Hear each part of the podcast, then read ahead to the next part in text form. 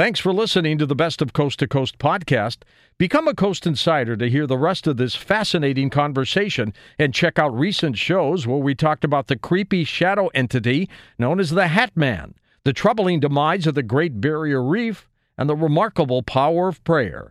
Head on over to coasttocoastam.com and sign up for the Coast Insider to start listening. Now, here's a highlight from Coast to Coast AM on iHeartRadio. Okay, welcome back to Coast to Coast. Varla Ventura with us. Varla's website is her name, varlaventura.net, linked up at coasttocoastam.com. She's also written a book called The Book of the Bizarre and Beyond Bizarre. And also, she wrote a very sophisticated book called Among the Mermaids. And you know what, Varla? I've gotten more emails in the last uh, couple weeks about mermaids again. I don't know if Discovery's running that old mermaids TV show they produced or what, but people are talking about mermaids. Do you get that too? Well, I noticed actually there was a story you guys ran uh, mm-hmm. about some little girl in I think it was in Zimbabwe of two kids being attacked by a mermaid and then that sort of led me down this rabbit hole that I had actually never heard of this sort of huge superstition and fear of mermaids in that part of the world and um even though it's landlocked and um but just I guess water creatures in general. So um mermaids are kind of perpetually fascinating I think for people. Yeah they are. And you know sailors have sworn that they've seen you know mermaids. A lot of people think that they're um, you know sea creatures uh, you know, sitting on rocks or or what have you. But what's your take on them? Um, well, I I don't know. I mean, I think there's a lot of unknown sort of things floating around out there that you know people might consider their their ghosts or their their um, you know something in the in the house or you know there's a lot of different sort of thing labels that we can put on on creatures. Well, you know what? It's not too far fetched on this vast planet of many species to think of something that looks somewhat human, that has ended to be somewhat human, and then somewhat fish like. Uh, you know what? I can't rule that out.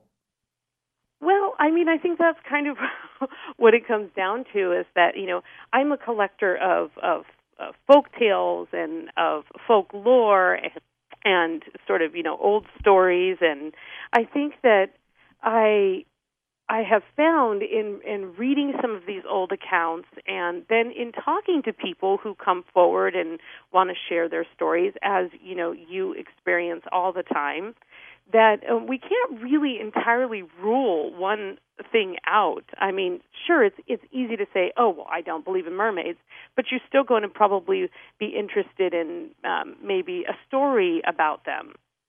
So it's difficult to really, you know, every day we're kind of finding these amazing things that, you know, these strange creatures that dwell in the sea. And um, you know there are a lot of unidentifiable things out there. So it's difficult to just completely rule something out. And i think you know there's there's you've got to give some credibility to the generations and generations that have come before that are saying you know this is our this is our story this is our origin story and that happens with mermaids quite often well that's so true now you wrote another book called banshees werewolves vampires and other creatures of the night. What are banshees? So banshees are technically, excuse me, the uh, the word banshee means of the fairy mound, and um, banshees are sort of sort of terrifying in their own way, although they are relatively harmless. They're a kind of they sort of straddle the world of fairy and ghost, and they're sort of half, you know, half fairy, half ghost, or all fairy, depending on uh, who you ask. And they um, appear sort of as uh, in the same way a warning ghost might appear. So you might hear the cry of the banshee, and we hear about like a banshee scream, and it's sort of this long, mournful, moaning scream. Um, or you hear, you know, about people seeing this sort of like lovely looking woman, or perhaps it appears as a harmless old woman sort of walking down the road, and then she turns and um, is actually quite quite horrific. Like the old hag. like the old hag. Yeah. You know, and then and it'll sort of turn and transform, and often they sort of exist to give you a warning. Now, it used to be that they were always sort of a harbinger of of death, and that they would say, you know, if you saw a banshee, it was said that someone in your family would die. Now, this was, of course, you know, back in the olden olden days in Ireland, where they would have, you know, there were a, a limited number of people and clans that would sort of inherit these sort of um, creatures that would kind of appear to generations upon generations. But it is said that if you hear a banshee, um, that you know you should sort of get your affairs in order. That thing that that that death is is looming, um, and in that way they become kind of more terrifying than a vampire or a werewolf or anything like that. I've been uh, interviewing around Halloween people who are vampires or they claim to be, and they literally now, Varla, go to the dentist and have their teeth uh, you know, capped with the vampire fangs and everything else. Yeah. Oh, yeah. I, I, you know what? As a as someone who was in pre dental school for a couple of years, I don't think I would do that. Not even for the money. If somebody came in and said, you know, I want the you know vampire teeth, I'd say I'm sorry, I don't do that. But uh, but they go ahead and do that. It's yeah, weird. There's a, there's a guy who actually, I think he was trained as a dentist, and he sort of makes these. They're not implants. They're they're like caps that go go over your. They're called Billy Bob teeth.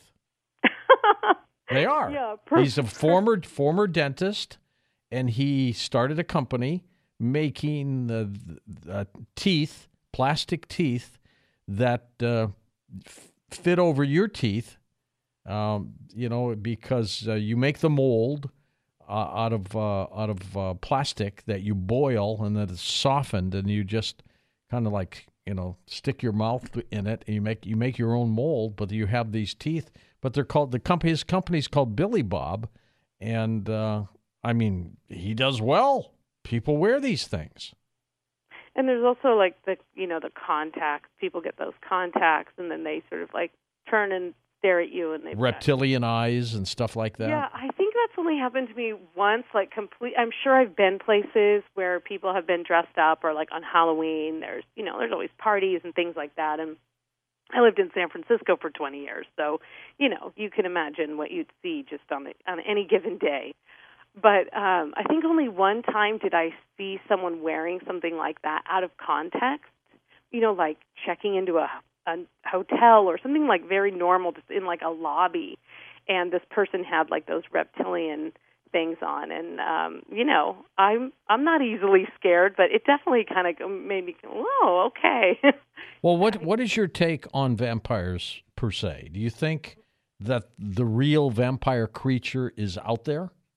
Well, I I like the vampires that I've met, and and and I and these are people that are self-identified as vampires that have sort of always felt a calling, much like someone might identify as a witch or um, you know as a, a person who practices fairy magic. Mhm.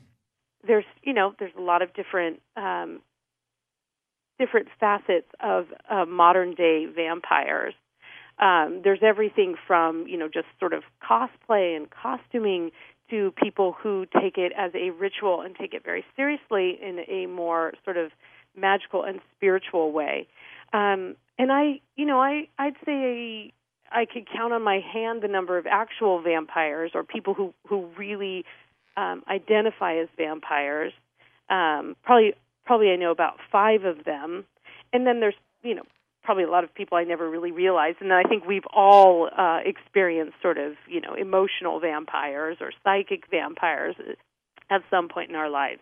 But the the vampires that I know, and I myself am not a vampire or a member of the vampire community, um, but the vampires that I know are actually very, very empathic people, extremely sensitive, like beyond just sensitive, very empathic, very considerate, um, and very um, you know, willing to kind of um, to, to bare their soul to you and to um, share, you know, what they feel and and often, you know, vampires have some healing qualities and they just sort of need to seek out other kind of of people and it's in in many ways, there's aspects of you know different you know BDSM communities that have these kind of same attributes.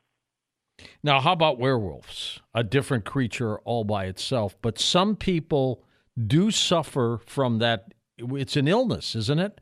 Where they become werewolf like? Yes, there's there's a couple different things. Well, is it called lycanthropy or something like that? Yes, yes, and it it is. It's called lycanthropy and um, or lycanthropy, depending on you know who says it. And it is a clinical diagnosis um, in which a person you know believes that they have transformed into a werewolf, and it will kind of come in cycles. It will increase, you know, on the night of the full moon. And um, there's also other conditions that you know have led to people being misdiagnosed or ostracized as a werewolf, and those are things like you know excessive hair growth, which we now know is often a hormonal imbalance, and um, there's actually a, a whole kind of fascinating facet of the um, history of werewolves and the idea of like sort of hormones coming into play and werewolves being, uh, you know, the whole idea of them becoming more aggressive at the or or coming into into their werewolf bodies at at the full moon actually can tie in with the idea of you know raging hormones and um, some of these kind of ideas of you know people going crazy. And I think you know we've this tonight is a full moon actually, so the calls should be pretty interesting. oh my gosh, it's going to be a huge. It's called the pink moon. That's something else. What what has Hollywood done, Varla, to our images of vampires and werewolves and creatures like that, even fairies? Yeah, even fairies and and mermaids. Um, you know, I think of Daryl Hannah when I think of mermaids still to this day. I think we all do. um, well, you know, I, it's very difficult to uh, actually completely erase the idea of of the Hollywood vampire or werewolf because like any myth and any story that is in our culture that is now part of our popular culture and so Bela Lugosi is part of our vision of the vampire, um, you know, and Lon Chaney is our part of our vision of the werewolf, and sort of how we look at like a modern day werewolf or a, a modern werewolf costume is sort of modeled on that, you know, that uh, original Lon Chaney movie. So I think um, now these things were based somewhat in the, you know, the what was in the stories so the attractive vampire, the sort of magnetic vampire, the um, disheveled and slightly sad dog-like werewolf. Um, these are things that occur in stories throughout time. Um, but if you continue to go back, you'll see um, other aspects of it, and that's when you get into sort of like shape shifting and um, pagan rituals that involve furs and you know um, all different kinds of um, ideas that have sort of morphed into you know someone was peeking through the the, the hay mounds and watched this ritual and then you know determined that it was you know a bunch of like wild werewolves when in fact it was like maybe a fertility ritual to ensure the crop so we have you know a lot of different layers to where we ended up today but I will say I don't mind at all a lot of the um, you know modern day depictions because I I still find them interesting and and um, part of the part of the story. Listen to more Coast to Coast AM every weeknight at 1 a.m. Eastern, and go to coasttocoastam.com for more.